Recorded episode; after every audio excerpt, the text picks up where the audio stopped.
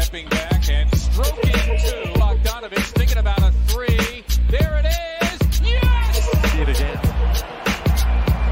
No double team help, and Embiid takes it right to the rack.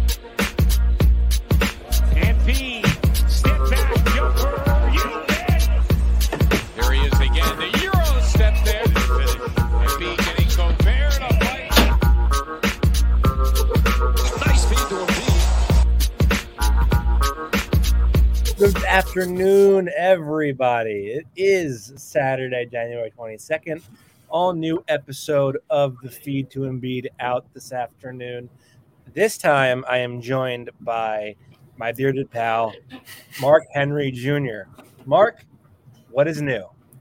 Well, uh, you know, I may have went to a Philadelphia sporting event last night that uh, did not go too positively, uh, but we'll get to that. It's a huge day outside of the NBA uh, in, sports. You got the NFL, college basketball, uh, other NBA stuff going on. So, uh, my uh, my I'm way too much going on today, but uh, I've always got some time to complain about the Sixers and uh, also to uh, you know hopefully talk about some some important Sixers things. There we go.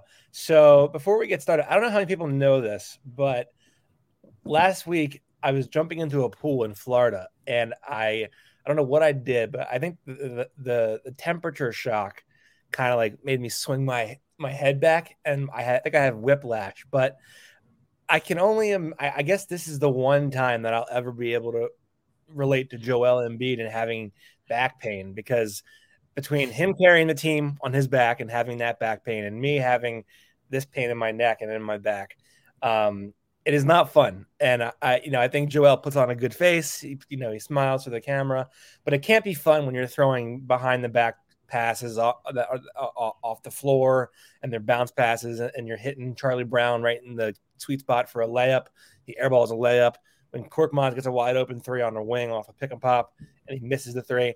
Nothing, I'm sure a few things are, are more demoralizing than you entrusting your teammates and not reaping the benefits of doing that. Yeah, and I, it seems like he has put a a great face on, like you said. Like every time that he's had the opportunity to complain, he has done the exact opposite. And every time he's had the opportunity to blame someone else or kind of point the finger, he doesn't do it. I mean, last night is a great example. I, don't have the direct quote like you would, but um, you know, someone referenced his stat line to him, and he said, "Well, I had five turnovers," and it's like, man, that's what I mean. That's what you want your superstar to do. You want him to take accountability, even when it's probably not his accountability to take. So yeah, uh, that's he's doing a great job, but I it can't not be frustrating. Oh, for sure, and I think like I forgot what the original question was, but I think the retort or the the response, because sometimes you'll have like within the question, you'll have a back and forth where the reporter responds to the player and pokes a little further, what what have you. I think the I think the response was like, but you had 36, you know, 40, 12, and five, whatever. And Joel immediately goes back, but I had five turnovers, which given the fact that he's has the ball enough to get 40 points and five or six assists, you have the ball an awful lot. And so five turnovers is not even that egregious of a number, but still Embiid points to it, whether he believes that deep down or whether it's you just saying what you know he thinks the fans want to hear because he's smart enough to do that. Um, you know, who knows? But um, you know, I, I it's it's a it was a brutal loss last night, and I think like the the first question that comes in that, is asked is, you know, Doc, um, where do you think the game was lost last night? And he goes to uh, his team having, uh, I believe, turn uh, second unit committing turnovers and and um, and not being able to score. Well, the second unit had two turnovers total. The team had seven as, as a team, and all five of the seven came from Joel. So literally, two guys on the team committed turnovers the entire night. So you can't like, like that feels like an answer that is an, an immediate safety pin. I'm going to answer this. I don't really know if this is accurate or not, but I'm going to put it out there because whatever, it's easy to say. So if that answer was so easy to give, when when he's asked what part of the loss could you attribute to coaching, you know, he gives a different answer. And you know, I, I don't want to get into it too much. I, I, it was my question, of course, um, and you know, Doc's under fire a lot with, with publicly because of this. Um, I will say this: like, I think as a human being, when you're put in a spot where you, you know your work fails or when something like that happens, and you know you're put on, on under the on the hot seat like that. I think sometimes you have people, you know, humans are going to have a tendency to sometimes say things where, as soon as it comes out of their mouth, they're like, "Oh, I regret that." Like you know, so I, I don't, I wouldn't blame Doc if, if that was the case. The problem is, given his trend, you know, in, in previous stops and and you know, in in even in Philly, I don't know that that's not truly how he thinks about himself, which is which which which which is a problem because it begs the question of how many times in the past and how many times in the future will you fail to look inward and reflect on yourself and get better when things go bad. And it was a problem with the end of last season at in the in, in the playoffs. Problem this season, obviously. Problem in seasons past. And according to um, Law Murray, who I think covers the Clippers for the Athletic, when the Clippers players heard the post game or saw the post game comments from Doc, they let they were happy and laugh it off and laughed it off. So it tells you a little something there. Um, not great, not not great. But um, I'm curious as to your thoughts.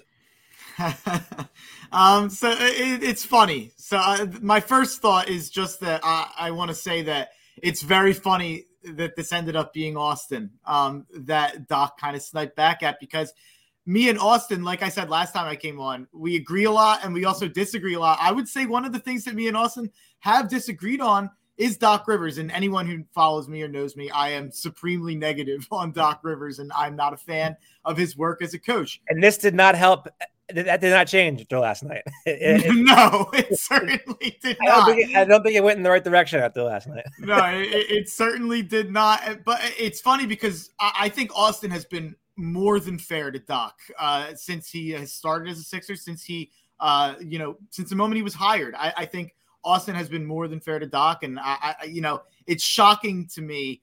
Uh, that, that Doc had that response when I didn't think that it. I thought it was a a pretty innocuous question about the fact that your team blew a 24 point lead.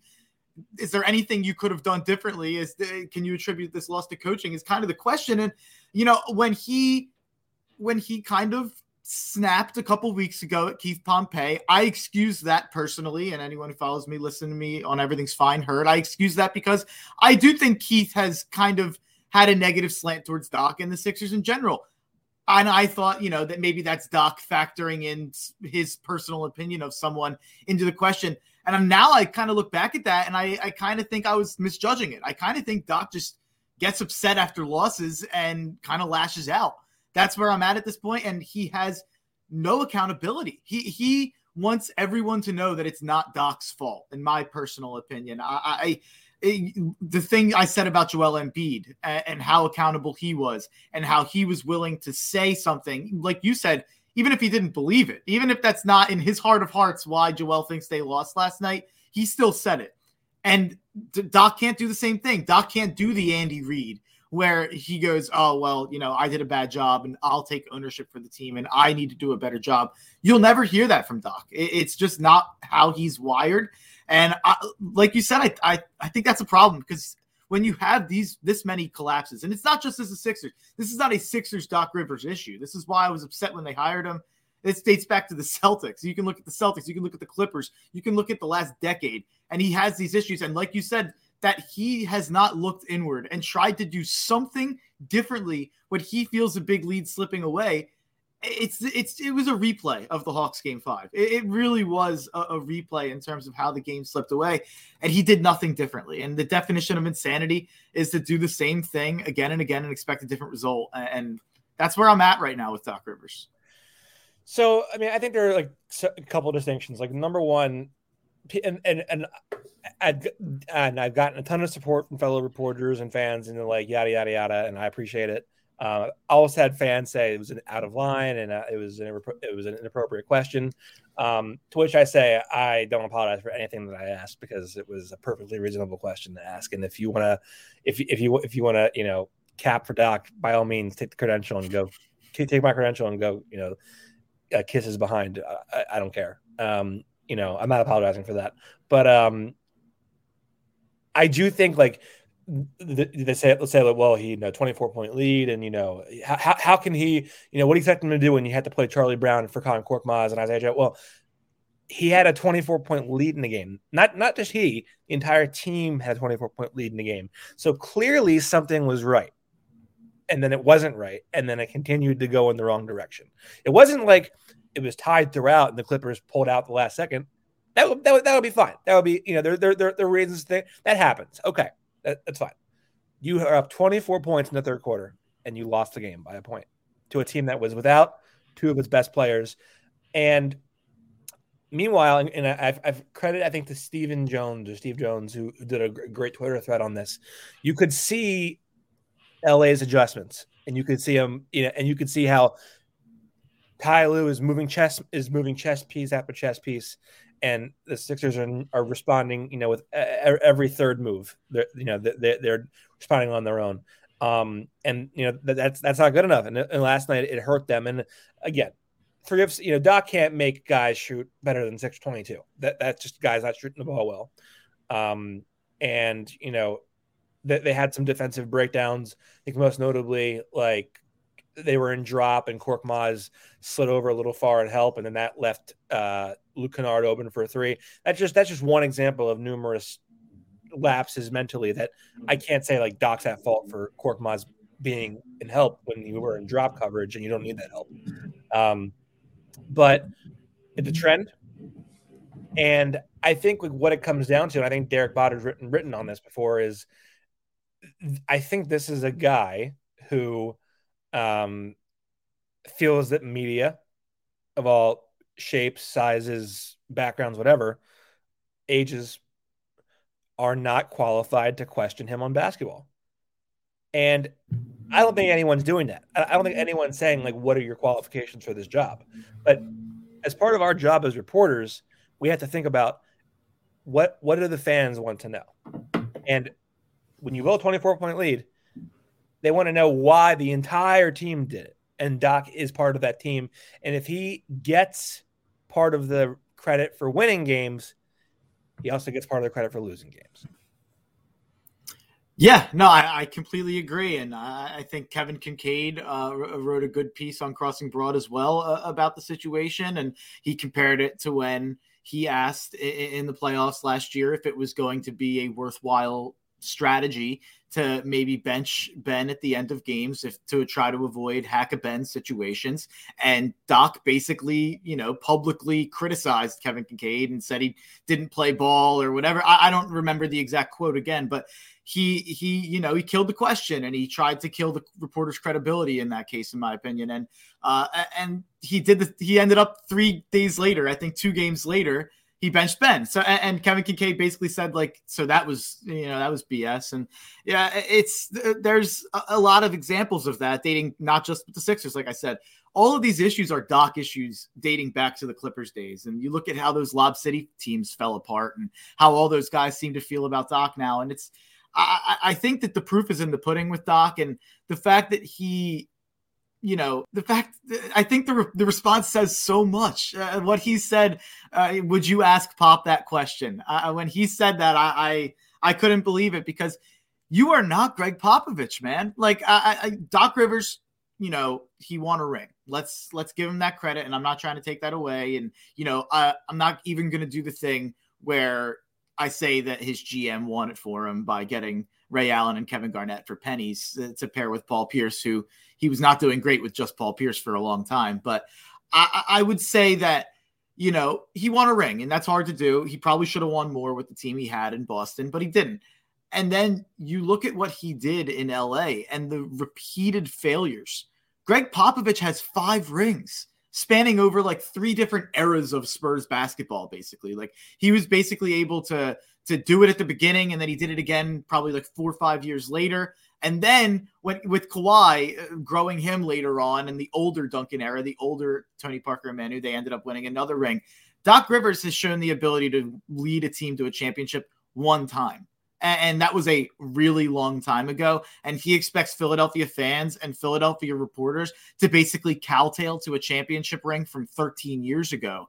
And it, like, if, if you think about what he's basically saying when he says he's earned that, and uh, maybe he just means 20 years of coaching or 30 years of coaching, whatever. Maybe he just means the amount of time he's been in the game. But in my opinion, I think a success. And, you know, maybe he doesn't measure success by just rings, but, but he has one ring and we're supposed to Caltel to, that happened the same year that the Philadelphia Phillies won the World Series. Like just to give some re- retrospective for how long ago that is. Like Phillies fans I know that I joke with, we joke about how like, you know, that team still trots that team out there to try to get any goodwill and how they've been doing that for years now. That was 13 years ago. Like this yeah. this title Doc won was so long ago. I, I it's, it's just a lot of respect for something that happened a really long time ago that he's expecting. Yeah, I mean, I think part of it was like he was refer- probably referring to his um his you know regular season resume because I think he's like what tenth all time in wins or whatever. But if you're if if if your recognition is based on regular season wins, I'm so, like, what do you want? You want you want a banner of regular season wins? Like, that's not that's not how this is a business of championships. You're judged by your rings, um, and so you know I five is better than one. But you know that's all I'm going to say on that matter.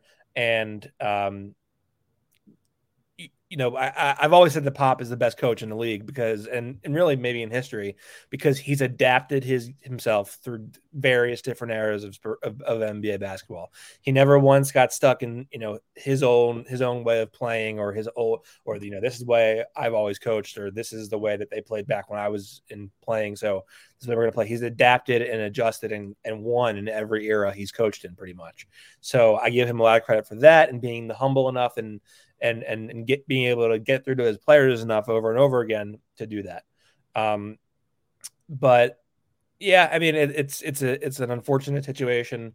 Uh, you know, again, I mean, I, am not ex- I, I am not gonna say sit here like I'm owed an apology. I'm not like totally like like not at all, and I wouldn't expect one either. Um, it's it's not it isn't a big deal. It really isn't a big deal. Um, but it just kind of think gives you a glimpse into the way that the human being thinks of themselves. And I think that might be part of the problem as to why in the past there's a history of Doc having, you know, blown leads.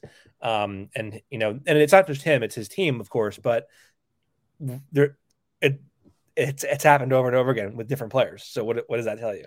Um, so there's that. Um, but anyway, moving on um, to things that are, are less about me because I don't want to make this about uh, you know what happened last night. Um, I'll learn from it. I could, have asked a better. I think I could have asked a better, more direct question. But besides that, that's all I got to say about the matter. Just real quick to finish it off on, on my end. I personally, I, I don't think there's anything wrong with the question, and I think if it was more specific, I, I, I think that he would have had a, a similar. I think he was just going to answer it that way. If you, if anyone tried to doubt his coaching, in my opinion, and I do think it's good that um, instead of the kind of the way that he did with Keith or the way that he did with Kevin, where he attacked their credibility.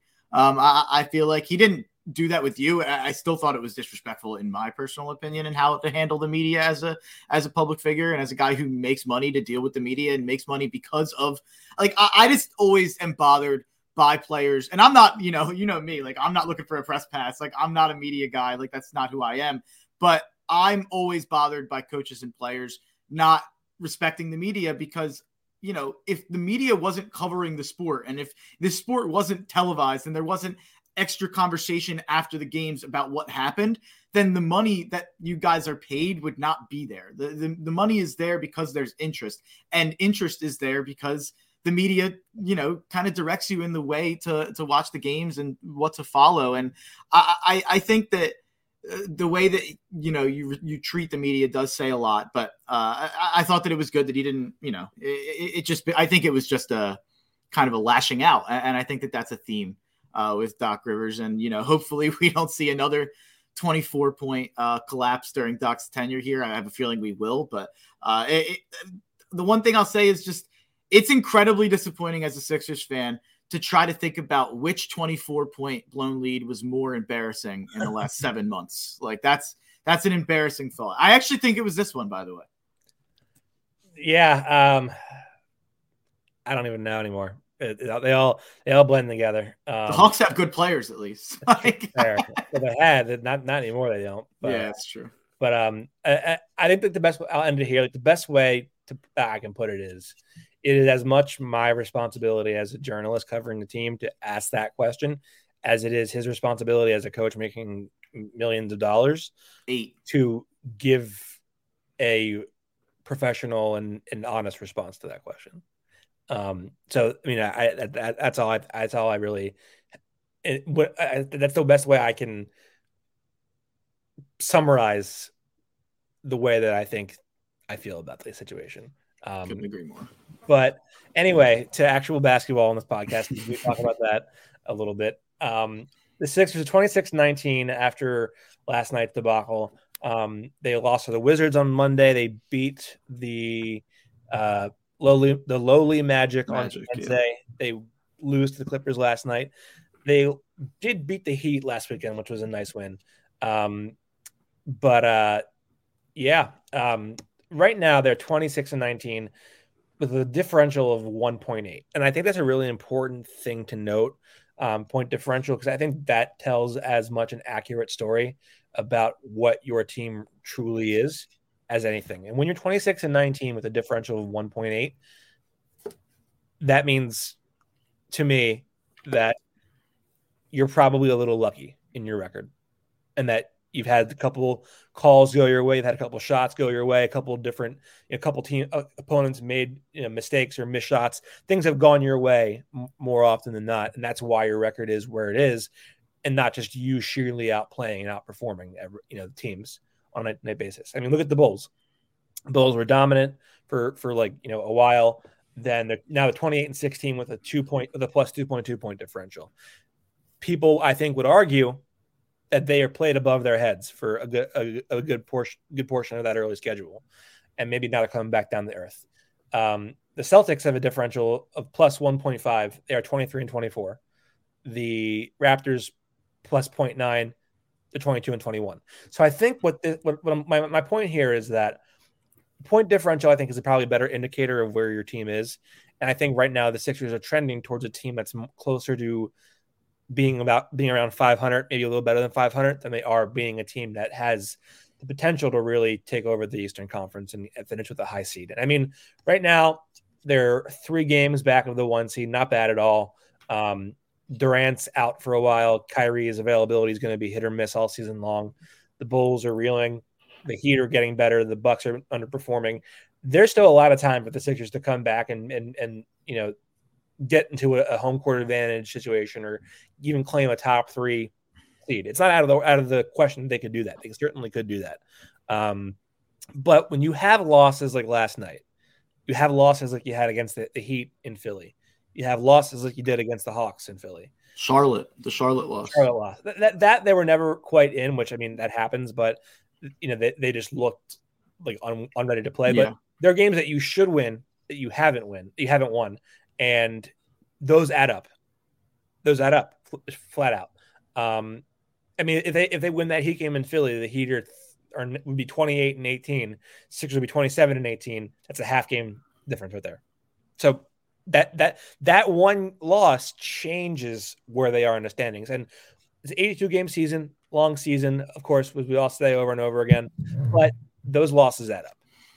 Yeah, and to your point on point differential, um, I, I, I'll point out it says nothing. The Wizards are, are the perfect example. They're at a minus 1.5, and it's because if you look at their uh, games in clutch time, I believe that they're like 18 and five in games that are decided by five or less points. So the Wizards have been extremely lucky. That's why they're the nine seed. That's why they're hanging around. And I would say that the you know the Sixers' realistic record is probably closer to you know 24 and 21 instead of 26 and 19. But um, in, in terms of point differential, we are still sixth in, in the East. And like you said, there is a lot of time left, and there you know some of these teams are vulnerable, especially Cleveland right in front of us with the injuries that they've had. I mean, they're still plugging along, but uh, they have they they obviously lost Sexton, Rubio, um, and they're really hanging on by a thread. Meaning, the, like they need everything they can get out of Garland and Mobley and Allen, and they're getting it right now. But uh, we'll we'll see how long that can hold on for. I, I think the goal for the Sixers uh, has to be to get that four seed. It has to be to get at, at, least a home court advantage in the first round and give yourself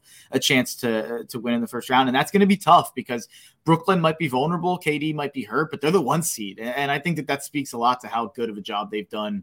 Uh, you know, when they were missing Kyrie and in the games they've missed Harden, in the games they've missed KD, uh, it's impressive that they're the one seed. Chicago, they're reeling, they're the two seed. Uh, they're they're you know, uh, I know it's not that much differential. There's two and a half games, but uh, I, I, don't think that we're catching up to Brooklyn or Milwaukee. So you really have to hope that one of Chicago or Miami fall off. I do think that they will end up passing Cleveland.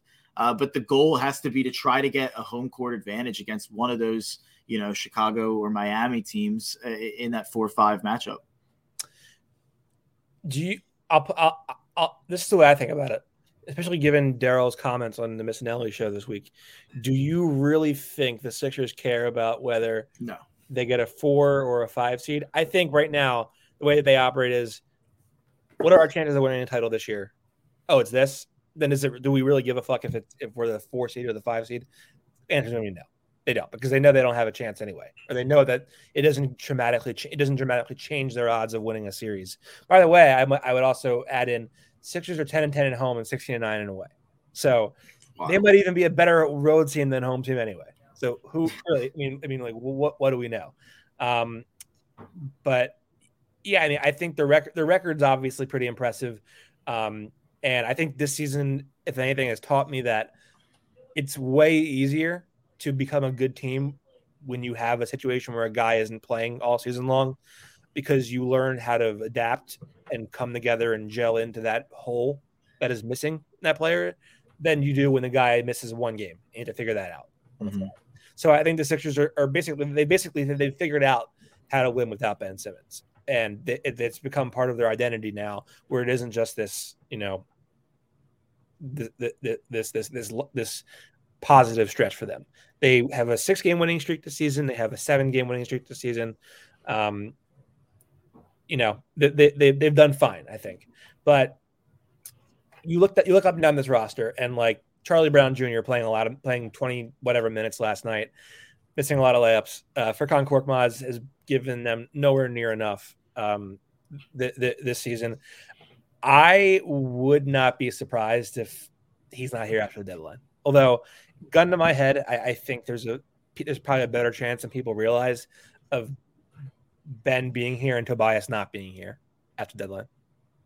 Wow, um, that's interesting. I I would be really surprised to see Tobias traded without Ben. I think just because I I, I can't see the situation that's saying they want to buy in on Tobias without maybe maybe it would be a Tobias and Matisse situation. Who who knows even what they're. I'm sure Daryl is going to look into any and all possibilities. Um, and I trust Daryl to figure out, uh, you know, whatever he's going to figure out. But yeah, I, wouldn't be surprised if there's at least a move made that makes Furkan Korkmaz a little bit less important uh, and makes Charlie Brown and uh, Isaiah Joe a little bit less important. And obviously, Matisse and Danny being healthy uh, would push them in, in the rotation, but we were still seeing Charlie Brown um, play at, at, times anyway. So uh, I, I it's going to be interesting to see what happens. I you know, I, I do kind of think that there is legs to the Sacramento um, offer. I, I don't think there, there are a lot of legs, a lot of legs to that. Yeah, yeah. I, I don't think Daryl would say on radio that. Yeah, I think there's a trade possible with Sacramento without without there being a trade possible with Sacramento. And I thought that that it seems like you know everyone's going to pick up on Daryl saying ball sack. Everyone's going to pick up on Daryl, um, you know, saying the things he did about Ben and, and wanting him back. Everyone's going to pick up on the things that he said about there only being one reliable reporter in the city, which is obviously Austin Krell.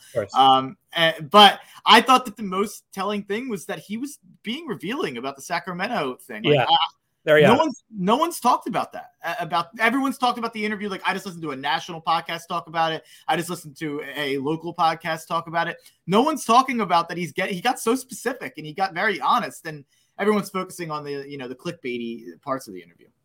Right. Yeah. I mean, I was surprised by that too. I think um, I, I I'll say this. I think a Sacramento deal is probably closer than Daryl would indicate. He said, like, like he said, um, you know, these deals typically don't even come up and don't even like get within a range until the deadline. I think that was all his way of saying, like, we're ready to deal with you, Sacramento. You need to meet our, our offer. This is this is where we are. It's not changing. And if you want Ben Simmons, you better hurry up because we're getting close here. Um, and I think basically, and I think this was really smart of him because he said, for Joel, we have to get this right, which is his way of saying to the fans, I know you want to trade. I know you're tired of hearing about Ben Simmons. I know you want, I know, want. I know you want the guy gone and whatnot. If the best thing for Joel, if you love Joel and you want him to win a championship here, the best thing to do is be patient and wait. That was essentially what he was saying when he said, for Joel, we had to, we had to get this right. So um, I don't think he has any problem waiting it out because I think that he, in his heart of hearts, he knows that whether they're a four seed or a five seed, that's probably as far as Joel can get him by himself. And their championship odds are not changing too drastically, whether they're that home team or they're that away team throughout the playoffs. Um, I think for that reason, they're fine. I think Joel's on board with it too. I think he recognizes I need to get an adequate guy back in order for for this team to have a chance with me here. Um, and you know, I, I, that was the first time really this week when Joel gets 50, he gets you know the game last night. It was the first time that I really like kind of thought about like this team. This team could be special, and Ben is perfectly happy, perfectly happy to not be a part of it, which is selfish in a way because you could be helping this team get over to the top, and instead you you're, you're thinking about holding out. You're doing what's best for Ben Simmons um, which which is a, it's a shame, but it's the way it is. Um, but going back to Embiid because we talked a lot about Doc and you know this and that. Um, he had a really slow start to the season. He said I, on Wednesday that when he hurt his his his when he got kneed by uh, Jonas Valanciunas in the first game of the season in, in New Orleans, mm-hmm. that he couldn't really move, and so he couldn't get lift under his shot, and that was why he struggled early part of the year. Um, he has gotten back up to like with basically right at where he was last season, which is terrifying uh, for the rest of the NBA. Right now, he's averaging 28.4 points per game, 49.8 from the field, 39.1 from three, 81.4 from the free throw line. Um, also averaging by far a career high in assists. Turnovers are about, you know, where they were the last two years, a little better this year, um, certainly better than his career average. So he's gotten better as a playmaker but really his scoring is exactly where it was last year, and the efficiency is there too. Um, the league's average effective field goal is 52.3. He's at 53.4, so he's blowing that out of the water. True shooting is at 61.5. League average is uh, 55.7. So he's basically not only scoring efficiently, also shooting efficiently too, which is a major, major, major thing for for, for him to be able to do. Um, and I think that's why we can have the MVP conversation about Jokic and Durant and this guy or that guy. If Embiid keeps this up, I don't see how you don't give him MVP.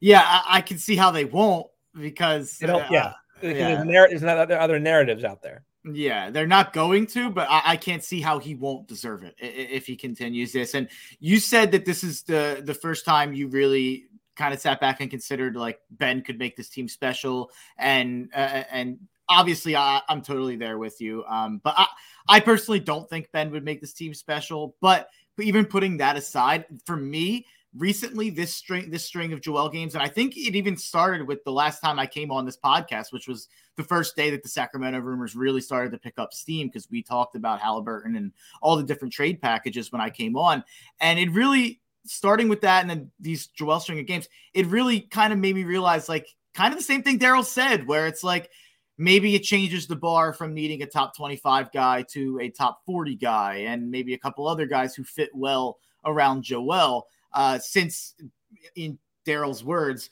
Joel is hoisting us into competition uh, based on sheer, you know, talent alone on his own. So I, I, I think that there is something to be said for the fact that I think me and you for a long time were on the same lengths of being like it needs to be a star, and I we weren't listening to kind of the Brogdon, the the McCollums, even the Halliburtons back then, the De'Aaron Fox type offers back then, because uh, we didn't think that that was the piece that could put us over the top. Speaking for you uh, as well as me here, but I'm finally starting to think about offers like Halliburton with Barnes and with Buddy, and you you throw Tobias in there to get off that salary, and it really does start to make me think like, huh, you you you look at that rotation, you kind of write it down on paper, you look at the the kind of how it fits together, and it, it's it's hard not to get excited, and it, it kind of makes you think like, would the Kings with if you just put Joel Embiid on the Kings, are the Kings like a 55 win team? Ooh, like a six. I, they're really. I think they're probably really good. Are you saying just Joel and every other piece remains the same? Yeah, they're probably better, they're probably better than the Sixers are right now. Oh, for sure. I think for sure. Yeah, yeah, yeah. I mean, they're probably a fifty to sixty win team. I mean, that's the impact that he has. Hundred percent. No, I, I and that's that's my rebuttal to everyone out there that's like, oh why are we trading for the Kings players with Ben and Tobias? If they, you know, if they were going to be winners, they'd be winners. And it's like, well, that is I, fucking. I can't stand people can't go. Stand but if he was going to get traded for value, he would by now. Like that does that's not how this works. What was true yesterday is not true today, all the time. 100%. It, it's it's it's it's not a vacuum we live in here, people. It's the most it's the most annoying comment people make. Like, like, like, I get you're tired of hearing about Ben Simmons. I get it. I get it. You're gonna hate your life as a Sixers fan if you trade the guy for pennies and the cap for the team is second round of the playoffs. Because I got news for you. If they do that and Joe realizes that, he can easily say, I've had enough, I want out. And then you're right back where you started eight years ago with nothing to gain from it. But my, my point is kind of I think that there's a certain group of people that hear that rumor and they're like, "Oh, that's not good enough because those Kings players are bad on the Kings, and if you put them with Joel, uh, yeah. we, we won't be over the top." And it's kind of like, have you guys seen Joel lately? like, if you put a couple really good players who fit well and shoot threes at a high clip and at a high percentage at a high efficiency, I don't know what this what the ceiling is because I think that that's how good Joel is, and uh, you know, it, it's hard not to be uh, not to be intrigued by wanting to just put shooters uh, uh around him. And I, there's also, I, I, think that yeah, the the people that are like, oh, Daryl has misplayed his hand. I, Sean Brace uh, said it the other day when he had me on Fox PHL the Gambler. He's and I saying do the deal, do do yeah. Like, get me BJ Johnson or Bryce Johnson. Yeah, that, yeah. The guy that Mike Wilbon wanted. Yeah. Good deal. Good deal. Uh, but uh, my my response is I think everyone can agree that in terms of like what seems like the the reported offers that we've gotten, I think this last one's the most interesting. I think getting off Tobias and getting all these pieces from the Kings, I think that's the most interesting reported offer. So doesn't that alone tell you that Daryl's strategy to wait has been smart since we just got the best offer we've gotten so far? exactly. That's that's the point. Yeah. Yeah. Um we have our first comment of the day. fire Rivers. I don't disagree. there we go. Uh, yeah, people, I, I, got news for you. I don't think they're going to fire him mid-season. I, I, I, don't even think they're going to fire him this offseason. Honestly, I don't. Um, but that's besides the point. With um, I think like eh, I don't think this is so crazy to say. Like Embiid's gotten much better as a passer, but just because he's forced himself to. What happens if you get guys who will cut off the ball? What happens if you got get guys that like won't shoot one of six from three? Like last night, I literally in my in my game story, my game column, glorified Niang because at least he got off six threes. You can't say that about most of the guys on the roster. They won't shoot six threes. So the fact that Niang shot six through three quarters, even though he only made one, at least they have a guy who will chuck them. They don't have a guy that'll chuck them. That's a that's a big problem with the roster construction. And the fact that I have to give him credit for taking six instead of castrating him for only making one is a fault in the roster construction in itself. So And that's that's why I've been high on Niang and Green. That's Yeah. why I that's why Yes. I've celebrated them when a lot of the fan base has not. They, they've kind of put them down. They've kind of acted like Danny Green. Oh, he's lost it, or George Niang. Oh, he's a chucker. These guys are the only guys who are willing to shoot the threes. When you watch Seth Curry, who I love, pass up on open threes. When you watch Tobias Harris try to do the Carmelo Anthony game that he thinks he has and pass up on open threes, it's frustrating. And so I, I'm not I'm not upset when Niang takes a, a a three in the corner when he has separation. Would I like to see a couple go down? Yeah, of course. But uh, Niang, I, I didn't have a problem with how Niang played last night at all. The shots just didn't fall. Yeah, and, and that's like with my own with my own dad. I'm like, um, I'm like he's, he's like that Niang stinks. That uh, Isaiah Joe stinks. Um, and I'm like Isaiah like, Joe needs to shoot. yeah, yeah. Well, like the thing, the thing with Isaiah Joe is this, and like people people people don't like always understand this, but when you're a young guy like that and you're one three games in a row out of the rotation, and the next game you're in for 18 minutes, and then you're mm-hmm. starting the next night, and then you're out of rotation again. You have to, as a shooter, you have to get your feet back under yourself and get your get and, and get in the rhythm of game speed and and you know adjust to getting your shot off in game speed. That that's what happens when you have a coach who doesn't trust young guys and will give them their opportunities, you know, in, intermittently.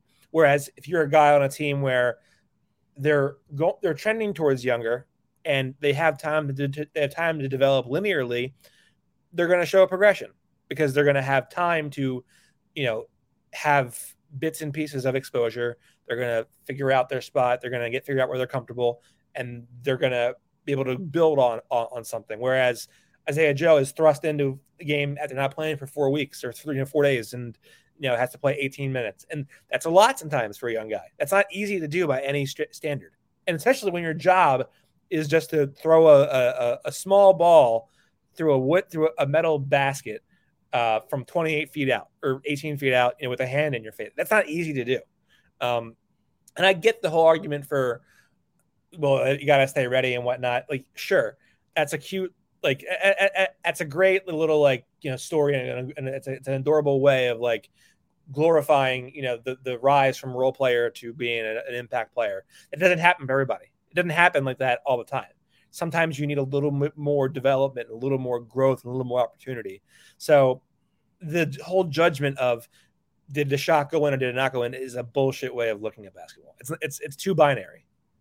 100%. And, and that's why I'm I mean, I've said time and time again that Isaiah Joe is more exciting to me as a potential rotation piece than a Charlie Brown or a Furkan Korkmaz. Uh, if Furkan's not hitting 40% of his threes, uh, Isaiah Joe is a lot He's more. he's not hitting he's not hitting 30% of his threes. No, he's not. And that's why I don't want to see him play. And you know that I've, you know, been a bigger Furkan apologist than anyone because he, again, he was someone I probably apologized for for far too long because he was a willing three point shooter on a team that didn't have them. So I, I can admit that I was probably a little too positive on Furkan for a long time, just because for the same reason I probably am too positive on Niang now. Like I, I like these guys that are at least confident enough and willing enough to shoot threes. Furkan's not coming close at this point to even hitting the threes. That's why it's like it's not just like a is he making it's not a make or miss thing with him. It's it doesn't look good and uh, it's it's sloppy. It, it, was he was really bad last night and uh, he was truly truly terrible last night. And so was Charlie Brown. I know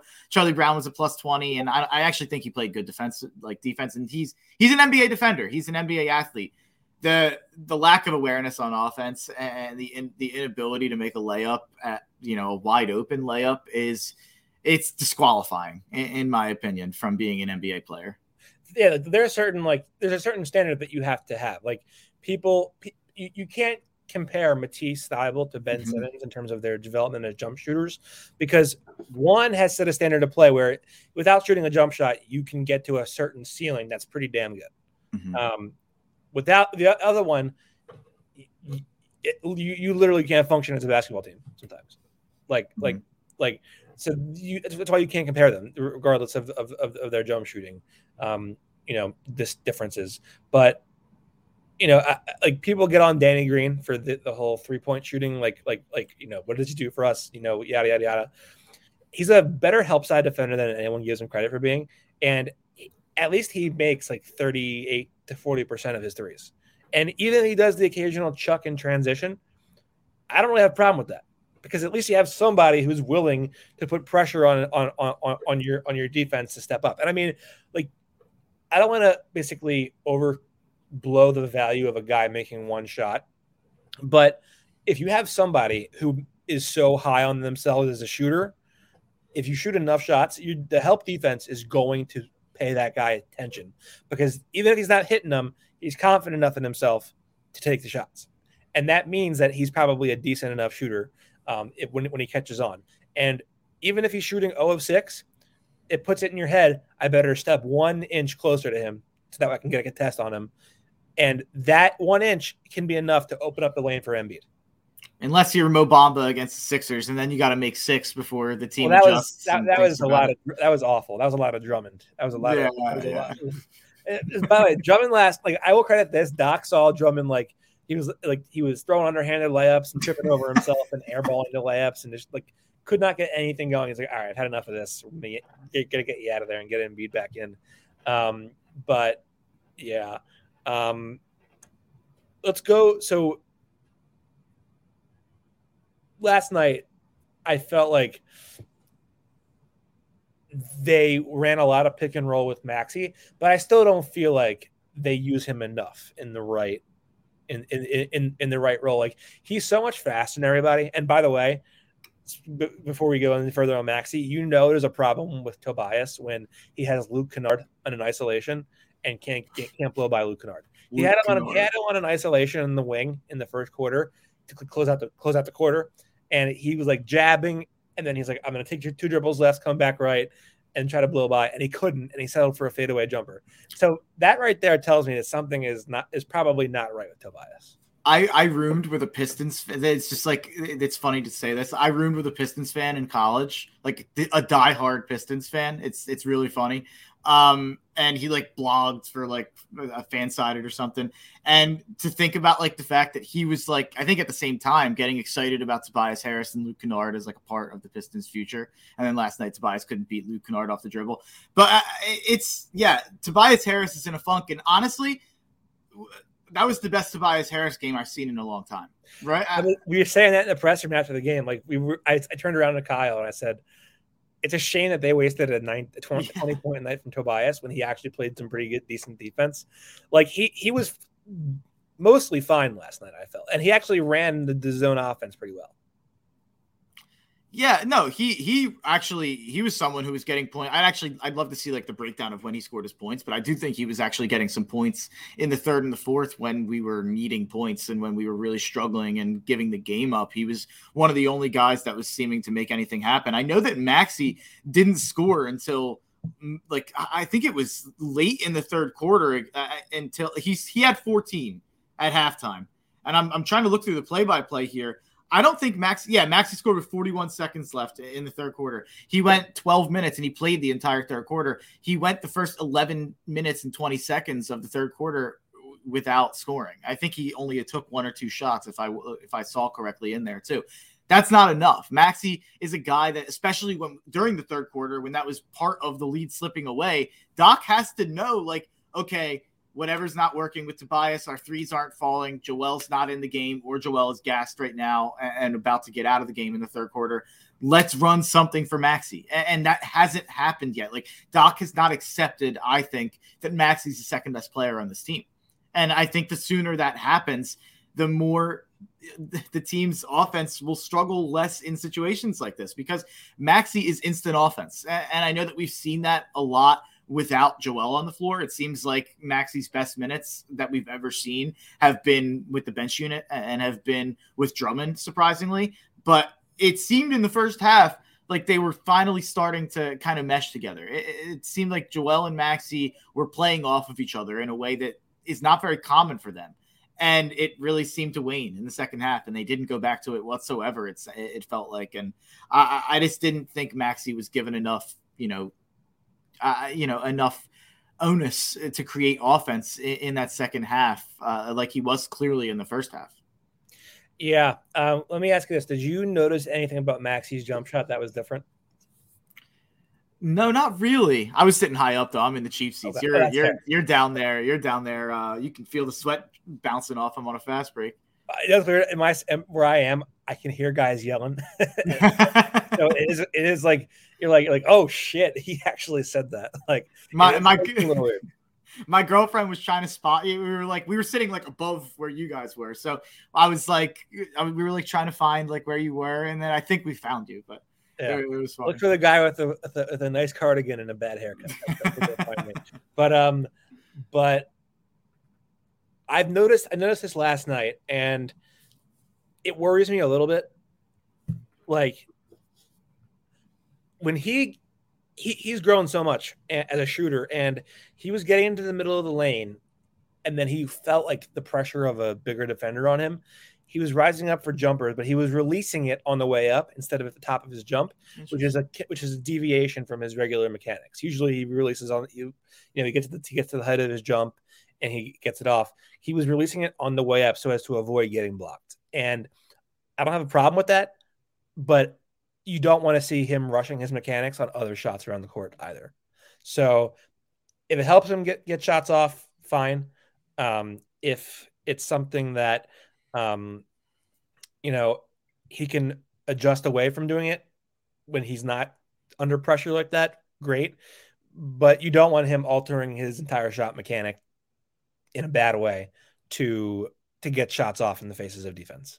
Yeah, I, I would definitely defer to you on shot mechanics. You definitely, uh, I feel like you do a pretty good job breaking that down. Um, but I, I think that I would want him to do whatever he's been doing before this. So if you're saying this was like a deviation in what he's been doing this season, then that's terrible news because honestly, and we talked about this before, you had made a I forget who you compared Maxey to, um, either in his rookie season or after his rookie season, and I pushed back because I was like, I don't think his jump shooting will ever get to that level, and I'm as high on Maxey as anyone. So for me, where he's at jump shooting, I, I don't know exactly what what is he, 35%, somewhere around there from three right now, or Maxey, yeah. I think he's like forty percent. Oh wow! Eh, Whatever he's at, I, I could. Yeah, I think I even undershot him there. But whatever he's at was like Yeah, this. he's forty point three percent from three. That's insane. that like that's insane to me. Like that is so far above whatever I thought his ceiling was. Like I thought his ceiling as, and it's on pretty legitimate attempts. It's on like five, six attempts, right? Three and a half per game, which would I would Three and a to say is uh, probably 36, amongst yeah. amongst the team leaders, unfortunately. Yeah, yeah, but I, I I never thought he'd get to this in, terms of a percentage. Like I thought his cap was a 35, 36, 37 percent three point shooter. So I want him doing whatever he's been doing to get to a 40 percent from three clip, and uh, it's impressive. I'll tell you the most encouraging thing for me about Maxey's progression as a shooter or as a, just like a player in general.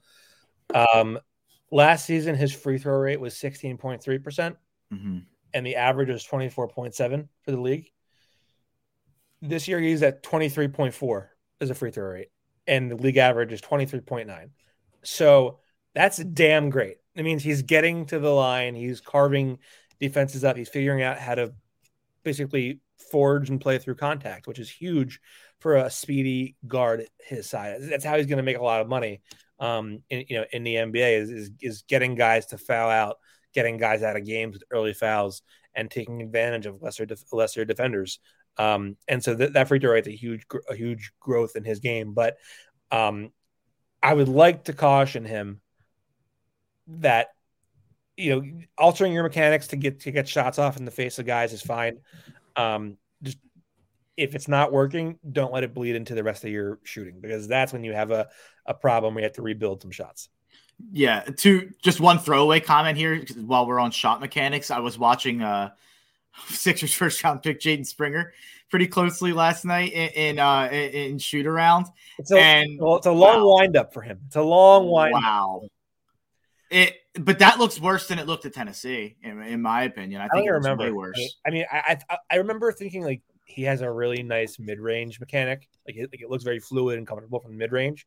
Um, but the problem that I, I see with him is like he catches it, he dips it below his waist, and then brings it up to rise into the shot, which you're going to get blocked in the NBA. a lot. Mhm. You have to do that every time. So that's got to change. Um, but we'll, we'll see what the future holds for him. Um, Mark, any parting shots? Uh no, nothing nothing really. Uh the the one thing I had on Maxey there is just he needs reputation. I, I think that that free throw rate is directly tied with reputation. Like I think that free throw rate's going to skyrocket in year three, year four when Oh, yeah. people accept him as a twenty plus potential point per game scorer, um, and he starts getting that respect around the league. The one thing that I think would take him from like a guy that has a couple All Star appearances to a guy that's going to be like a perennial All Star is if he can find a way to add some explosion in his in his athleticism and like where like he can like sky up and get over anybody that's going to be where you're going to see a, a, a different player because he's crafty enough around the rim where if he can if, if he can just soar through the sky and get around everybody and, and find ways to, to, to, to score over bigger guys, he's going to dominate. Yeah, and hope you know he's with Klutch, so hopefully LeBron uh, takes him under his wing. You know, gives him some HGH, and uh, and uh, no, I'm joking. By the way, I'm a LeBron guy. I'm uh, that's literally. I, I can't believe I even said that. That's like my my friends and I joke about that as a complete joke. By the way, I I think everyone like like you know, I'll take HGH. It's great. Yeah, yeah. Why not? Like MLB steroids. Like I, in my opinion, they should all still be doing them if they want to do them. Let them all in the Hall of Fame. You should be you should be fine for not doing them. Yeah, seriously. Yeah, yeah. HGH, who cares? Like I don't, you know, Kobe Bryant. I, I, I, you know, I'm not gonna speak ill of him at all. He was. Let's not pretend like blood spinning in uh, Germany is not like anything different than HGH. Like I, I, I think there was probably some some some funny business going on there. But no, I'm joking. But Maxey with Klutch, you'd hope that they uh, they would help him kind of develop some more explosiveness, and uh, I I have full faith. And the article that came out about Maxey, just to touch on that before I'm out of here. That article, I think CJ uh, Holmes wrote it yesterday, and, and, and, Rich Hofmann, yeah, Rich Hofmann as well, yeah, yeah. And uh, they, you know, the stuff you read in there about Maxey is like that's everything you want to read about a player that's developing in your system, and he seems to be everything you'd want him to be. You know what's funny is I, I saw that yesterday. I was trying to plan out my own profile of Tyrese, and I just couldn't. like, I couldn't get around to thinking about it enough to figure out the angle I wanted to go with. So when they did it, I was like, "That's what you get for being slow." uh, anyway, Mark Henry Jr. You can add his Twitter handle. Uh, no, it's Mark Henry Jr. underscore his Twitter mm-hmm. handle from Pick Central. He is a draft guru for our very own The Painted Lions and Fox the Gam Fox PHL Gambler. Follow him on Twitter um, Mark, tell us about some some gambling stuff that you do. Yeah, uh, I did the Tough Cover podcast today. I had like my, I think the most bets I ever did on a podcast. Uh, huge card today. Uh, you know, if you're an NFL fan, bet the Bengals and the Niners today. Uh, it's an uh, the dogs are barking, underdogs. Oh, I like it. I, you know what? With my bad neck, I might get the heating pad and just lay in bed. Yeah, and watch that. And if you want an NBA bet, Oklahoma City Thunder Team total over 78 or, or 78 over 97 and a half. If you want an NBA bet that you're going to regret the moment you hit it, you hit send on it is it's betting the Sixers in any fashion. Oh, dude, I had I had Joel over 30 and a half parlayed with Sixers money line last night. Joel hits the 30 or Joel has 29 with like whatever left in the third up 24. Uh, and I, all you know, I'm thinking all I need is a bucket and we're we're home free but I underestimated uh, Sixers' At ability what point to blow in the fourth quarter did you know I'm not going to cash it out unless? Oh, you you knew as soon as they were within four, and it kept like it kept switching, but they kept being within four. Like they like either they would get within two and we'd score, they would get within six, and then they'd score again. It kept being like they were down four, and then incrementally they ended up taking the lead. That was as soon as they got down four, I was like, oh no. like this is this is too familiar. I was in the building for game five. Like this feels the same. Like, you, got, PTSD. Oh, yeah. Oh man. All right, Mark. Thanks for hopping on, buddy, and we'll catch you later. Of course, anytime. Yeah. Do you like shotgunning beer? Do you want to increase your shotgunning time at parties? Check out my boys at the King Cobra. The King Cobra is a shotgunning tool that makes the perfect shotgunning hole in under a second. It's also a tab puller, vent puncher, and all fits on a keychain. For more information about the King Cobra, you can check them out on Instagram at the King Cobra Co. That's the King Cobra Co.